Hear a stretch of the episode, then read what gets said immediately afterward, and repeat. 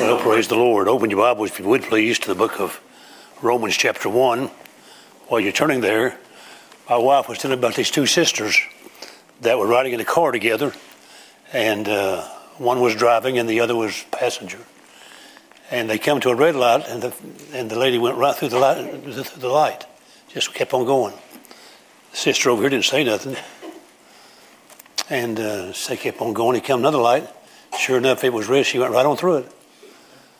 Second light, and sister, they come up on the third light, and finally she ran it. And the other sister said, "Did you know that you run the red light?"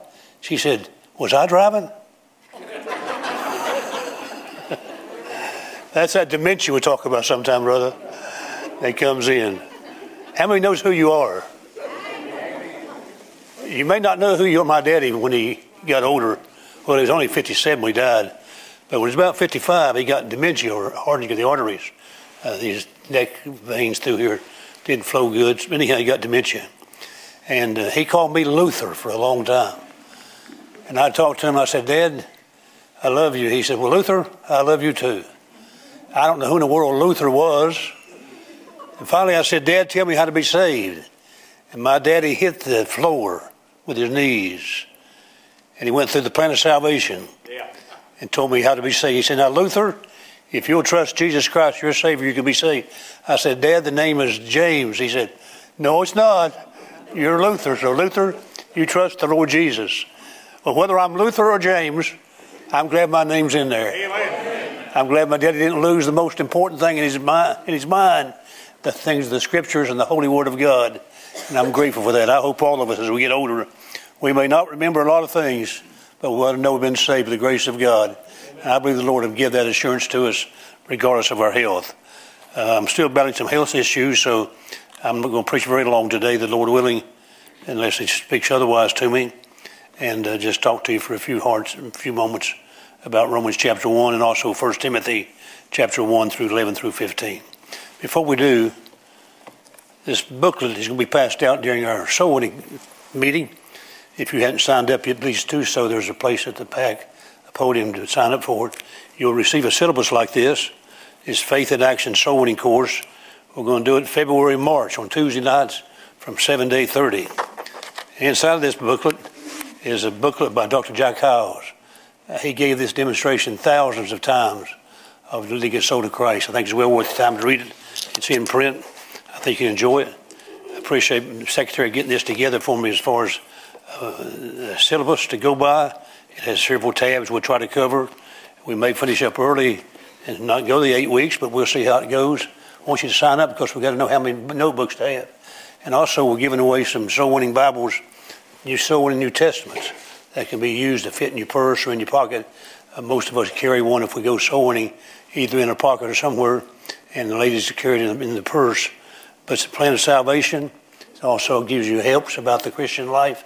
It's well worth having. Every night we're going to have a drawing uh, for one of those. We give away eight of them, the Lord willing. We'd love for you to come, but we've got to have how many's going to come so we can prepare ahead of time. So please sign up if you have not signed up already.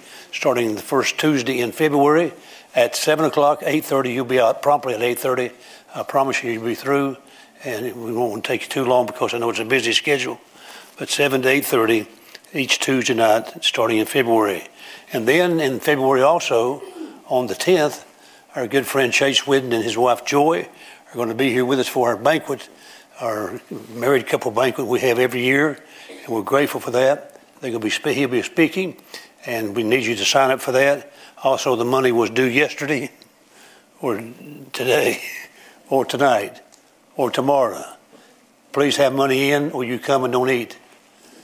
We want you to enjoy the meal, cater meal, but we want you to enjoy. Be sure to sign up. You do it through the offering plate, or give it to uh, one of the ushers. Be sure we get the proceeds as soon as possible. Well, I'm more out already. Just start just giving announcement. Where's me? Uh, let's stand together for the reading of the Word of God. Romans chapter one. I want to talk to you about the Apostle Paul today. That's a big subject. He wrote half of the New Testament. As a matter of fact, many believe he wrote at least 13 books in the Bible. That's almost half of the New Testament. And there's 27 books in the New Testament. The Apostle Paul wrote most of them by divine inspiration of God. But in chapter 1, he says these words in verse, let's begin in verse 14. I am debtor both to the Greeks and to the barbarians, to the wise and to the unwise. So as much as in me is, I am ready to preach the gospel to you that are at Rome also. For I am not ashamed of the gospel of Christ, Amen. for it is the power of God unto salvation to everyone that believeth, to the Jew first, and also to the Greek. And then in the book of 1 Timothy, chapter 1, sort of another testimony of the Apostle Paul, chapter 1, verse 11 through 15.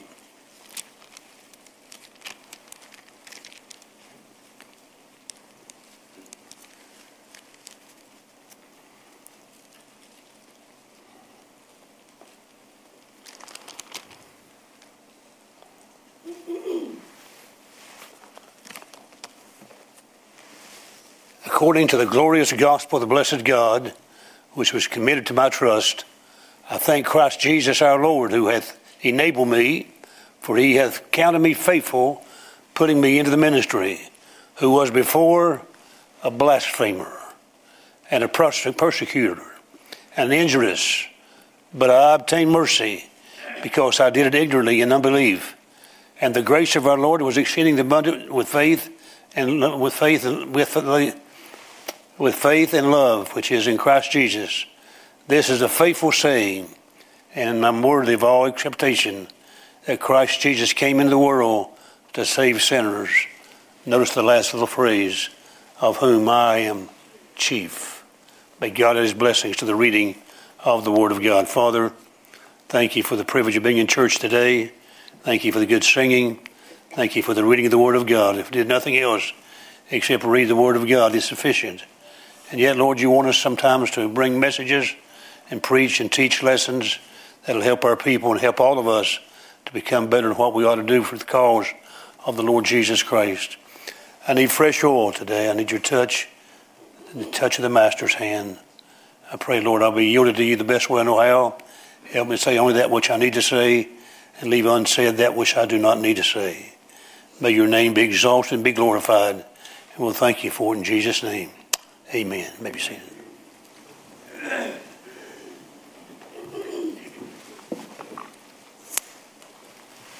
Someone said the Apostle Paul probably was the best Christian, or maybe the greatest Christian there ever was. I'm not sure about that. Uh, there's no doubt about it, he was a great Christian. Jesus said about John the Baptist, never has there been a woman born a woman greater than John the Baptist. So John the Baptist was greater than any, any other person that's ever been born in the eyes of God. And then the Lord said, even a little child sometime is greater than John the Baptist. So whether Paul's the greatest Christian that ever lived, I don't know. But if I had to put him up there in the top 10, he'd be right close to the top as one of the greatest Christians in all the world. As a matter of fact, when you re- begin to read the Bible, you see the great truth of who he was. He was a Christian that's been redeemed by the blood of the Lamb. He's a Christian who's been born again by the power of the Holy Spirit of God. Amen. He is an apostle, one born out of due season. And there were 12 apostles originally. And of course, Paul was stricken down on the road to Damascus and was called of God uh, to fulfill that role as an apostle uh, to the world of that day, uh, both to the Jew and also to the Greek, as we read in Romans chapter 1. He was a great writer. Sometimes he'd write it himself, sometimes he'd have somebody write while he dictated the letter to him. But all those writings and all those testimonies, and he traveled many places, not on sightseeing tours, but on soul winning tours. As he goes soul winning, here's what would happen to him. And you can read it in the book of Acts, especially. When he went to Philippi, he got beaten because of his stand for the Lord Jesus Christ. When he got down to Lystra, he got stoned, even led, led over a wall in a basket. He was stoned almost to death. Matter of fact, they thought he was dead. You know what he did when he got up? Licked the wounds a little bit. Maybe not licked them, that's not a good word. Maybe he wiped the wounds, the blood away, went back to preaching again the glorious message of the Lord's truth. He was arrested in Jerusalem. And in Caesarea, he was imprisoned. Later, he would have his head beheaded, according to history, as a soldier of the cross and a soldier of the Lamb. And I'm glad for the testimony that he had. Paul and others could have done many things, that, that would count and make, be productive, but he didn't do all the other things that perhaps we thought he should have done. For instance, he could have prayed, and that's good. He should have done it, and he did. He probably did more praying than the average, but he prayed, and he could have done that and stopped, but he didn't stop. He could be a giver, and he did. He taught us in the book of 1 Corinthians how to give unto the Lord the cause of Christ. God loveth a cheerful giver. You know who said that? The Apostle Paul, writing under inspiration of God. He taught us to bring forth our tithes on the first day of the week and give them to God. He taught us that in the Word of God. So he was a great giver and a great teacher of giving. He was also a man who served his Lord. He said, I gladly serve my Lord and Savior Jesus Christ. He could have done that in many capacities. He could have offered help for Christian living. He could, he could have maybe been somebody who offered self helps to make you feel better. But that wasn't his calling, and I don't think that's the calling of a God called man to make folks feel better. I think the calling of a God called man is to preach the gospel and to testify of the amazing grace of God. Tell others about it and let others learn to do the same thing and reproduce yourself. We are to reproduce ourselves as Christians. You see, a Christian means Christ like. And they were first called Christians in Antioch, not because they loved him, but because the people who hated them gave them that name. They act just like Christ. And they first were called Christians in Antioch. You get over to Peter, they're called Christians again, and it says they were persecuted like Christians. That's like the Lord Jesus Christ. So when you begin to read the testimony and the biography and the autobiography of the Apostle Paul, you see a great man with great truths that can be handed down to every generation. And so the Apostle Paul had a motive that he lived by. I give you, first of all, today, the motive of the Apostle Paul. Here was a command. It was not just something that he just decided to do. He said, I was given the command of God, and the Bible says, I read your scripture, read the scripture in Romans chapter 1, I am a debtor. When you read the book of Paul in Romans, you'll find three times he says, I am. And you get over other passages, you find him saying, I am. In the Old Testament, Abraham, Moses, and others would say, when God would speak, they say, I am. I am. Here I am. Here I am. God, the great I am, would say something, and they would say, Here I am, or Here am I. Both Abraham, Moses, and Joshua, and others in the Old Testament would respond to God by saying, I am.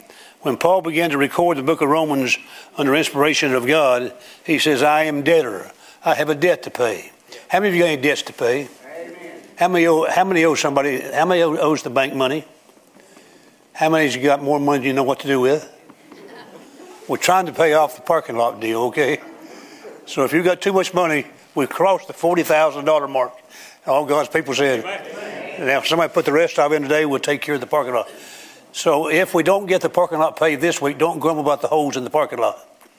Because the Lord willing, we're going to get it done one of these days with the help of the good Lord and His own timetable. But anyhow, the Apostle Paul uh, was instrumental in having a purpose for life, and that purpose was I have a debt to pay. Jesus paid it all. All to Him I owe. Sin had left a crimson stain. He washed it white as snow. He says, I'm a debtor both to the Greeks and to the, the wise, the barbarians and the wise.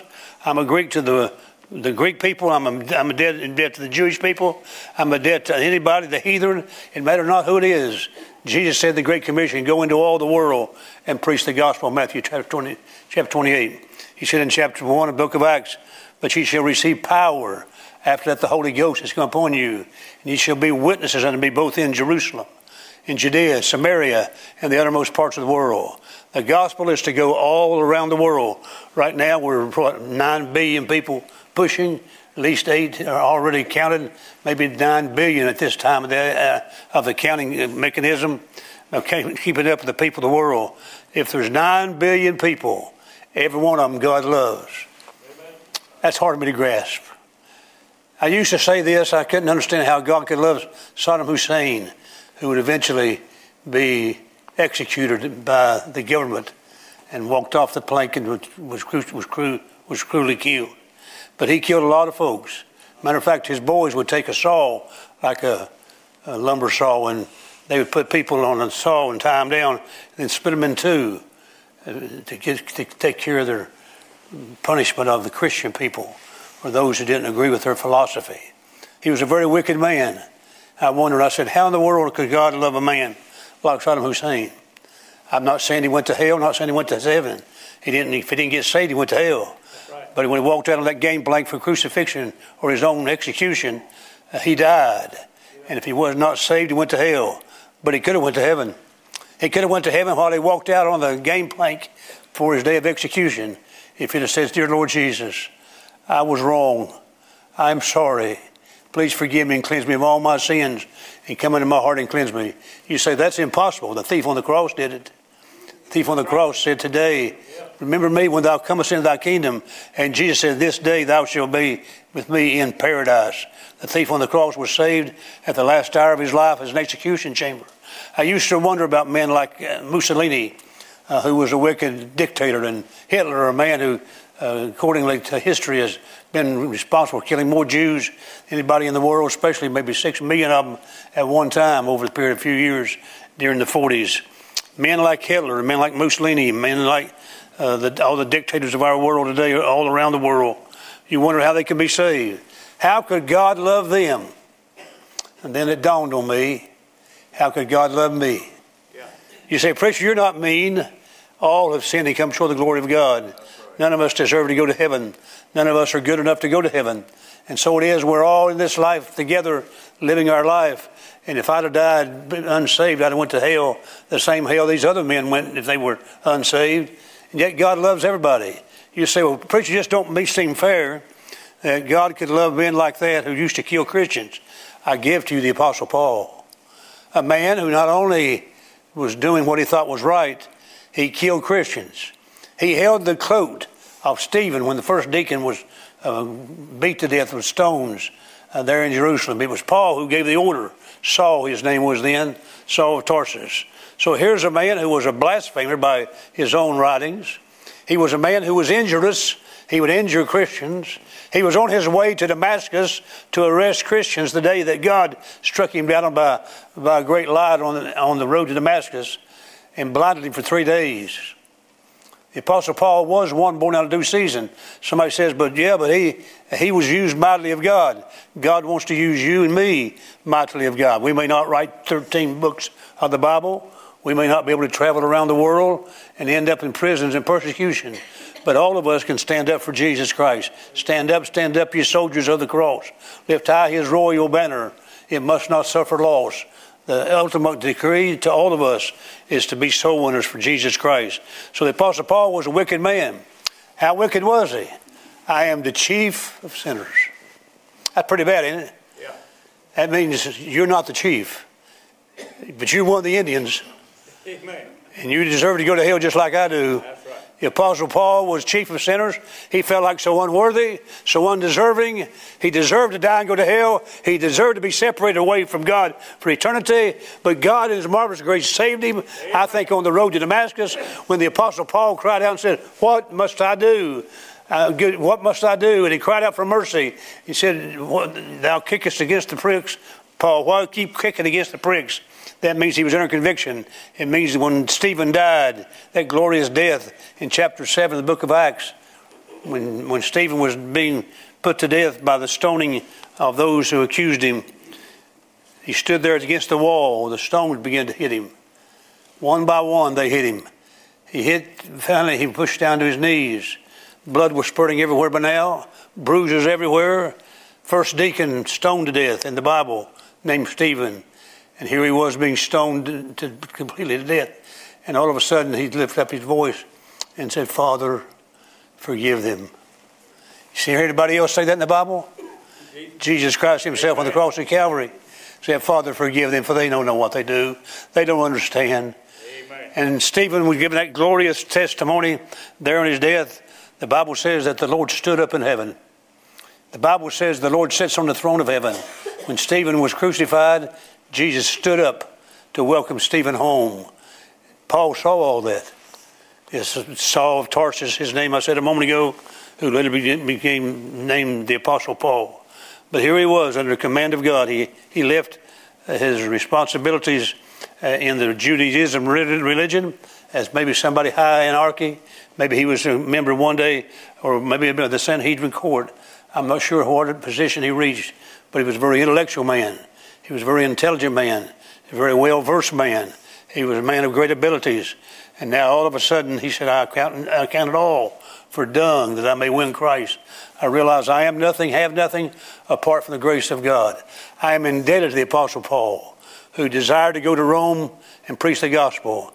And eventually he ended in Rome, and those who were won to Christ along the way got on a boat one day, and they came across the Atlantic Ocean. They landed in America, we call it today and they began to teach and preach the gospel. This country was founded on people who were seeking religious freedom. They were seeking to have the peace of God and not somebody to tell them how to worship God, but to worship according to their own dictates of their heart. And most of them were Christian people who believed the Bible. This, this world, this country, America, was founded upon the principles of godly truths found from the Word of God. And I'm grateful for that. I, we have a debt to the Apostle Paul who's responsible for that. Even though he didn't come personally, it was because of his teaching and because of his writings and because of his influence. Uh, he helped influence people who come to America who begin to lay the foundation for what we call America. God bless America. I love America. We love America. We love America. I'm not here on a political speech today, but I believe this. I believe some people are going to stand before God Almighty for a lot of things they've done, including killing babies including murdering people that they ought not to murder uh, through child molestation, uh, through drugs, and all the other things that we, we find guilty of being guilty of in America. You say, well, preacher, what about those people? Well, they can be saved. Amen. I have in my files, I'll never probably show it to anybody unless somebody reads it after I die, of somebody in our church years ago who wrote me a letter. She said, Dear Pastor, Somewhere down the road, you may be able to use this letter. I'll give it to you with a broken heart. And she talked about three abortions she had. She gave me the details, how she felt, how she experienced it, what she went through, all the tragedy, the heartache she felt. And she says, I wake up at night thinking of what I've done. She says, May God have mercy upon me. And He did. Thank God she was saved. Amen. Thank God she went to heaven. You say, Preach, that's terrible sin. Yes, it is. But God forgives all sins. Amen. Big, little, black or white, doesn't matter what the color of the sin is.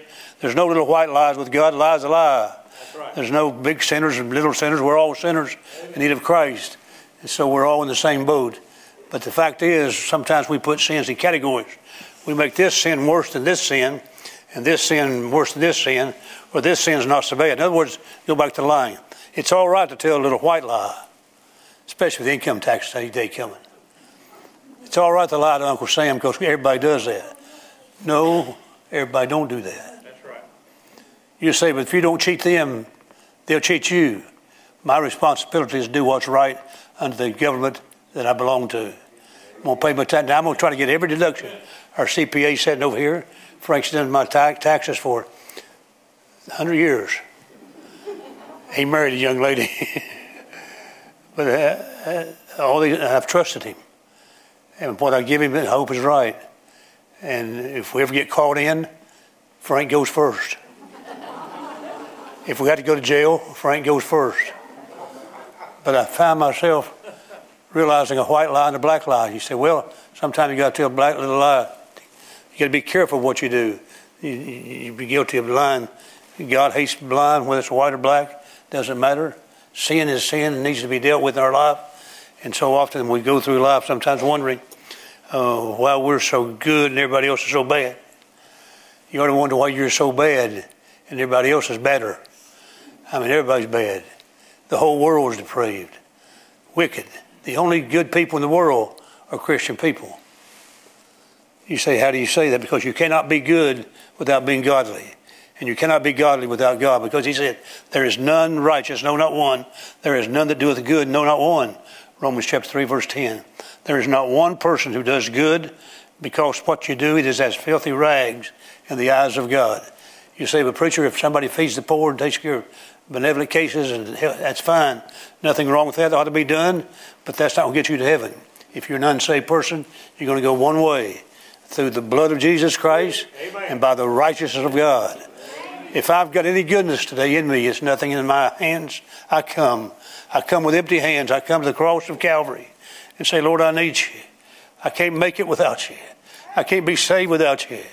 And God, His marvelous loving hand, as it were, reaches down from heaven and reaches down and gets a hold of me, spiritually speaking now, and picks me up from the miry clay, plants my feet on the solid rock, and establishes my goings, and put a song in my heart. I can be able to say, To God be the glory, great things He hath done. He saved me by His marvelous grace. I don't deserve it. And we talk about it a lot around here. None of us deserve to go to heaven. There's nothing good in, in us apart, apart from the Lord Jesus Christ. So whatever righteousness I have, He says, that he was made sin for us that we might be made the righteousness of God in him. The word righteousness means right living. I've been able to live right because of what God's helped me to do. I have not lived perfect because nobody has. We've all sinned and come short of the glory of God, even after you've been, after you've been saved. All of you that raised your hands, you were saved a while ago. You have been saved, and Jesus paid your debt. How many of you sinned since you got saved? Would you raise your hand? Real high. Two hands for some of you. You've sinned since you got saved. There's a difference, though. There's a big difference in sinning as a Christian and sinning as an unsaved person that's never been saved. What's the difference? I've illustrated thousands of times over the years since I was 18 years of age.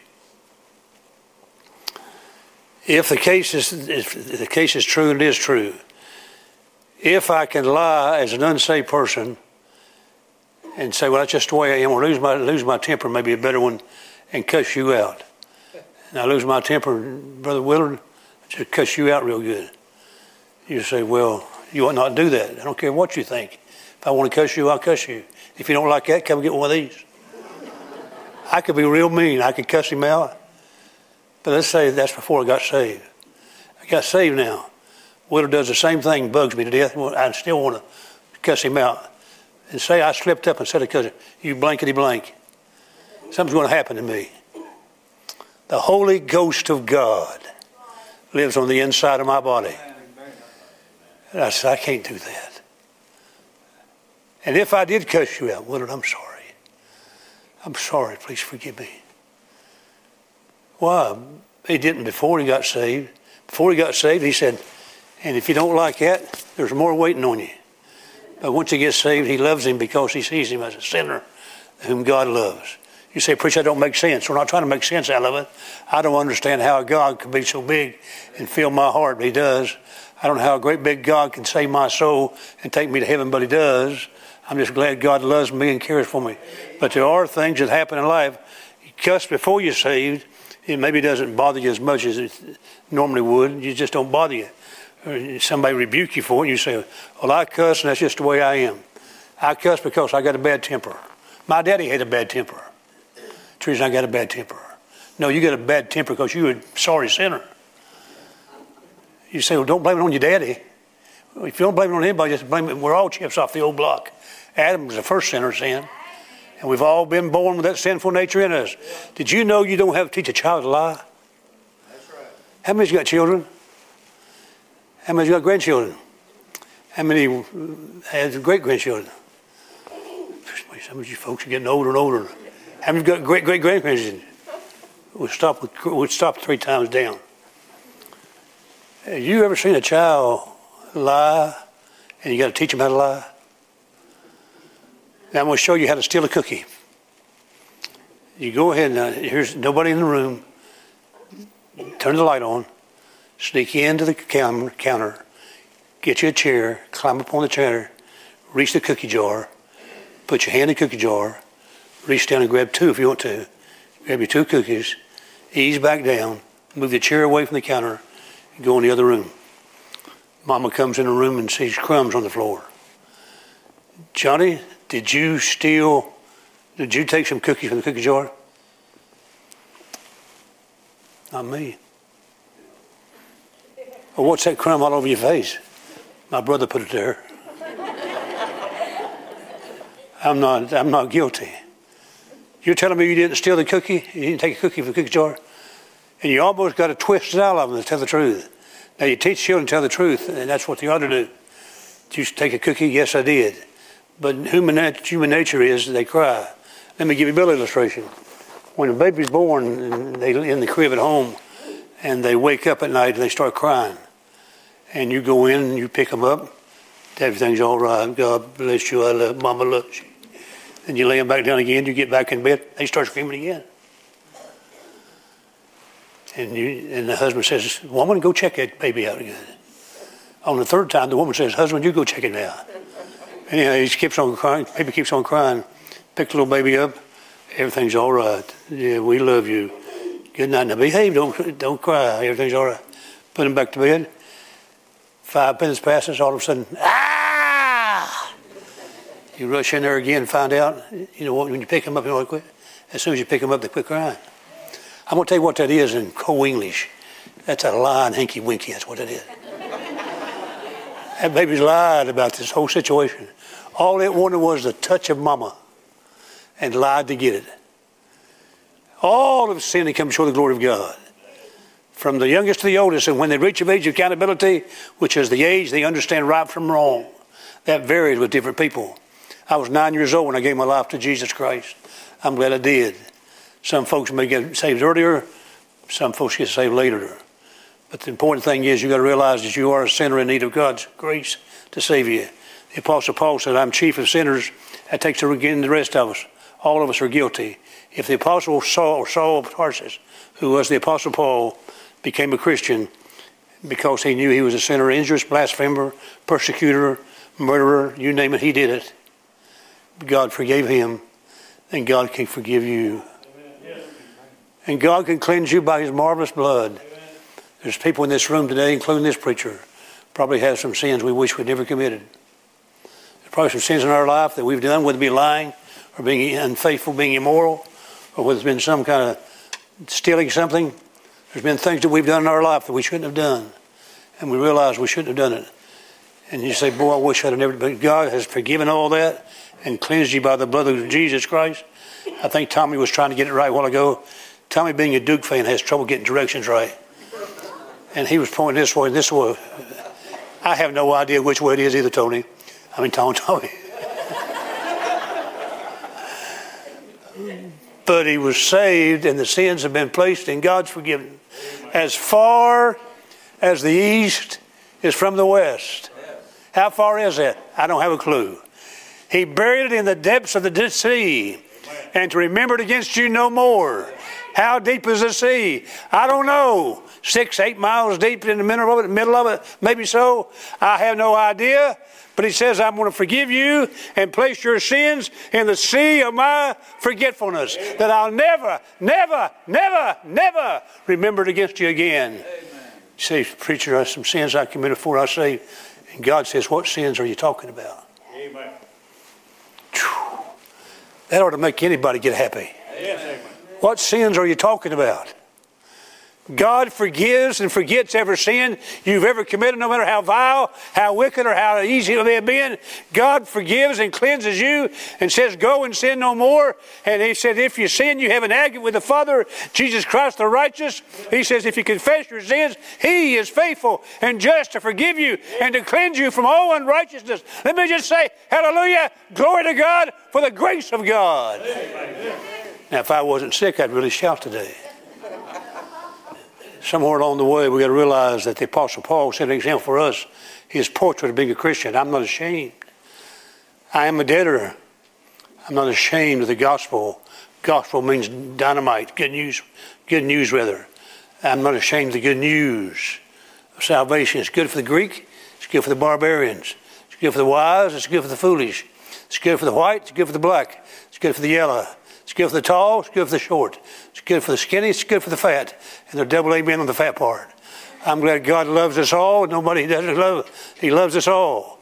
And he says, I'm not ashamed that, that the gospel, the good news is that though I am vile and wicked, I can come to Jesus Christ and be saved by the marvelous grace of God. I'm not ashamed of the gospel. The power, the word dynamite, TNT. The word power is what that word means. It means dynamite. For I'm not ashamed of the gospel of Christ, for it's the power, the dynamite unto salvation. Sam P. Jones says it's just like the fuse, it'll blow the meanest out of you.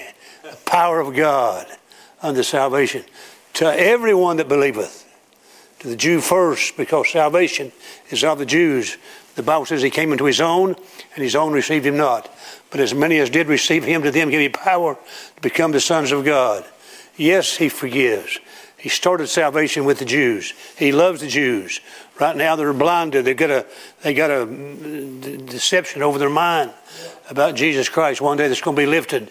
But right now the Jewish people do not believe in the Messiah. I stood at the Holy Lands or in the Holy Lands.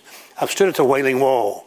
I've seen people put the little hat on their head, including Richard Adams, who I was with. He was a redneck from Tennessee, but he went down the Wailing Wall, and got him one of them little, what the hats they call, yeah, and put it on top of his head. And he was he was doing this at the Wailing Wall, and then took a little piece of paper and wrote some things down, and stuck it in the wall.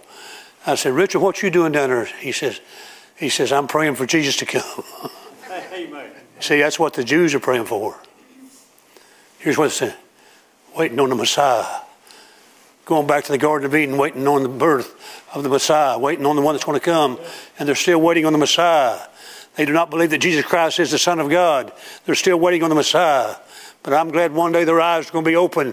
They're going to realize that prayer that they prayed at the Wailing Wall has come to fruition. And the same prayer that we pray, even so come, Lord Jesus. Amen. One day, thank God, I know not when, I know not how, I know not all the details, but I know the sky is going to split and Jesus Christ with the power of heaven coming down and to receive us unto himself, and the dead in Christ shall rise first, and we which are alive and remain shall be caught up together in the air, and so shall we ever be with the Lord. Wherefore comfort one another these words. One day, somewhere, sometime, on the calendar of God, he's going to come. That's right.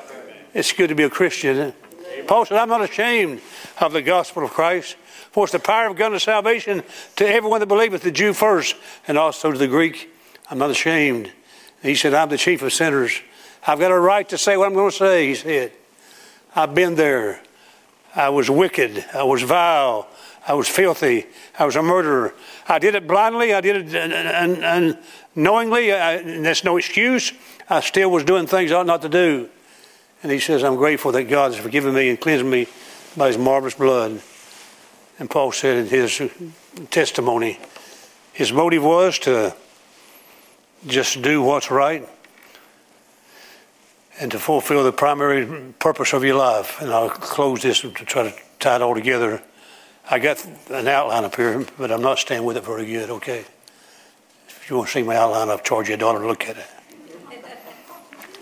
There was a command. He was left here for a purpose. His primary job was to be a soul winner.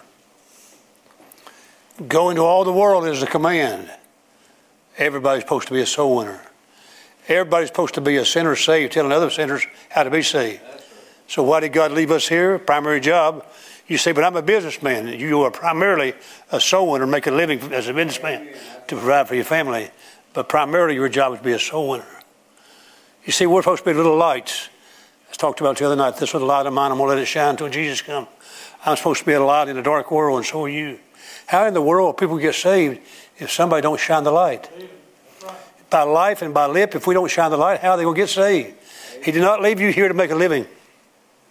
He left you here to make a life. And so it is with me. We have one life to live to soon be past. And Paul is taking the command of the Lord. I'm not ashamed of the gospel, that good news, and I will share it with anybody and everybody I can. And eventually he would die because of that. But he took his stand for the Lord Jesus Christ. There may be various jobs you do in life, but your real primary job, my real primary job, and all we come so short, is letting our light shine by life and by lip, letting other folks know Christ in us, the hope of glory. Let me read you a couple of verses before I quit today in the book of Romans, chapter 9. Paul loved his own people tremendously. He was a Jew, Pharisee, a Jew. He, he traced his lineage all the way back to Abraham. And we read Philippians chapter 3 you start reading the pedigree of the Apostle Paul, if anybody deserved to go to heaven was Paul. And you see, he read that all that degrees, all the things he was, Pharisee of Pharisees. The sin goes all the way back to Abraham, circumcised the eighth day according to the ritual laws of the Jewish people. Strict Pharisee, believe the word, believe the Old Testament, believe the prophets and the and the writers of the Old Testament, believed it habitually. And yet he's saying, in verse 1 of chapter 9 of Romans. I say the truth in Christ. I lie not. My conscience also bearing me witness in the Holy Ghost that I have great heaviness and continual sorrow in my heart. For I could wish that myself were accursed, The word accursed is anathema. Anathema. Accursed. What's that mean? He said, I wish that myself were accursed or separated from God, from Christ, from my brethren, my kinsmen, according to the flesh, who are Israelites, to whom pertaineth the adoption and the glory and the covenants and the giving of the law and the service of God and the promises. I have sorrow in my heart tonight for my own people, Paul said. I love them. I wished I could get them saved. Chapter 10, verses 1 through 4. Brethren, my heart's desire and prayer to God for Israel is my people, that they might be saved. For I bear them record they have a zeal of God, but not according to knowledge. For being ignorant of God's righteousness and going about to establish their own righteousness, have not submitted themselves unto the righteousness of God. For Christ is the, is the end of the law for righteousness to everyone that believeth. Apostle Paul, his motive was clear. He had a mandate. And that day, when he said, Another I am, and he was through with his life, he was arrested eventually and put on trial. He was condemned to die for preaching the gospel of the Lord Jesus Christ. They called it insurrection. They called it being blasphemous. The Apostle Paul was in the same category with Jesus Christ. Jesus was accused of blasphemy. What was Jesus guilty of? What? What sin? Guilty of love in the first degree, the songwriter said. But Jesus Christ died for our sins. He took our place on the cross of Calvary. He was not guilty of any sin against the government. They said, You claim to be the Son of God. What do you say? He said, Nothing. He said, Thou sayest. You know why he didn't have to respond? Because he was the Son of God. He was the Son of Man, the Son of God fused into one person. And when he was accused of blasphemy, when he claimed to be God, he was not blasphemy, he was God. He said, If you've seen me, you've seen the Father. Amen. The triune Godhead is so important in the Christian doctrine. And so here's the Apostle Paul saying, I wish my kin people be saved. I have this burden for them. Do you have kin, kin people that are lost? They ought to be at the top of your list. I have a list, you have a list, either mentally or written down. And somewhere along the way, you write their names down or in your mind or on paper. Lord, save them. If a person gains the whole world and lose their own soul, what should it profit them? I may feed my kids, I may clothe my kids, I may educate my kids, but I may neglect them about their eternal soul. That's great tragedy. The saddest word in the English vocabulary, if I had to pen one today, would be lost. Jesus Christ, 1910, the book of Luke, come to seek and to save that which was lost. If a man die unsaved, he's lost. And throughout the quarters of hell, the screaming and the crying forever and ever will be one word I'm lost. I'm lost. I'm lost. Oh God, I'm lost. Separated from God forever. Separated from anything good. Separated from all the, the water you could drink. Separated from all the goodness of this life. Separated from all things that are going to be in heaven. I'm lost forever. I'm lost. I'm lost. Oh God, have mercy. Have mercy. Oh God, have mercy. You gain the whole world, lose your own soul. What should it profit a man? Motive of Paul's life was the command and his concern for others. May I say it to you, may I say it to myself. Sometimes I don't feel like I'm concerned enough. Sometimes I find myself falling short of the glory of God as the Apostle Paul commanded us to. You say, Preacher, when, what should I do? First of all, ask God's forgiveness. All of us should when we falter and fail. Keep that high on the priority. And then decide you're going to be a witness by life and by lip as much as you possibly can. For the greatest tragedy in this room today is somebody stumbles over you and goes to hell. Dan Patrick preached a sermon years ago that stuck with me. He and I were college roommates, or college classmates. We sat beside each other for four years in college. Patrick, Paulie, alphabet said that. They called the row alphabetically. So we the Paulie Patrick, or Patrick Paulie, whichever the case may be. But he was a great preacher.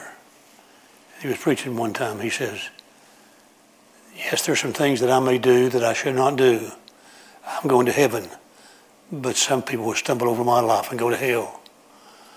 He said, What is tragic is, some of the things that I want to do that I don't think is that bad in their eyes may be bad. The reason why I don't do a lot of things that is, quote, bad, there's some things I don't want to do, there's some things I leave alone for testimony's sake, what somebody else may think.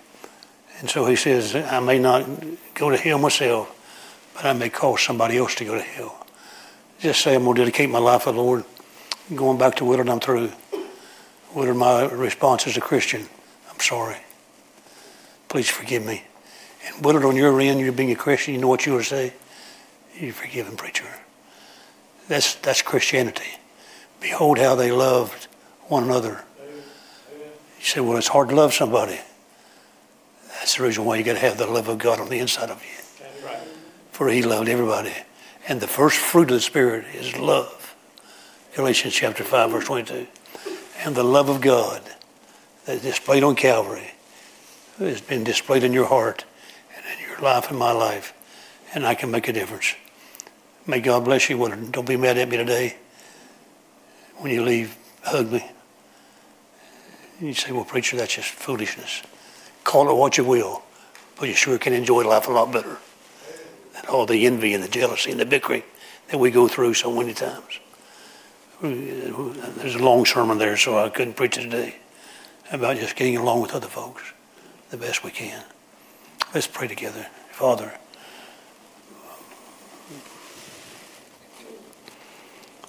I know the sermon was rambling. Lord, no doubt I missed a lot of things I shouldn't say, but I guess I said all you want me to say. I trust you'll take the simplicity of this preacher and the power of the Word of God together. They have some impact upon somebody's life. Save that soul that we be saved today. Bring back the backslider. And encourage us all. And Lord, if we're Christians and we just need to pray for an increase of burden, that Lord, you'll help us to be motivated by the testimony of the Apostle Paul, who was not ashamed of the gospel. May we too not be ashamed of it. May we tell everybody we can, share it the best we know how. The others can see Christ in us, the hope of glory. Forgive us today. Bless the invitation. I leave it with you.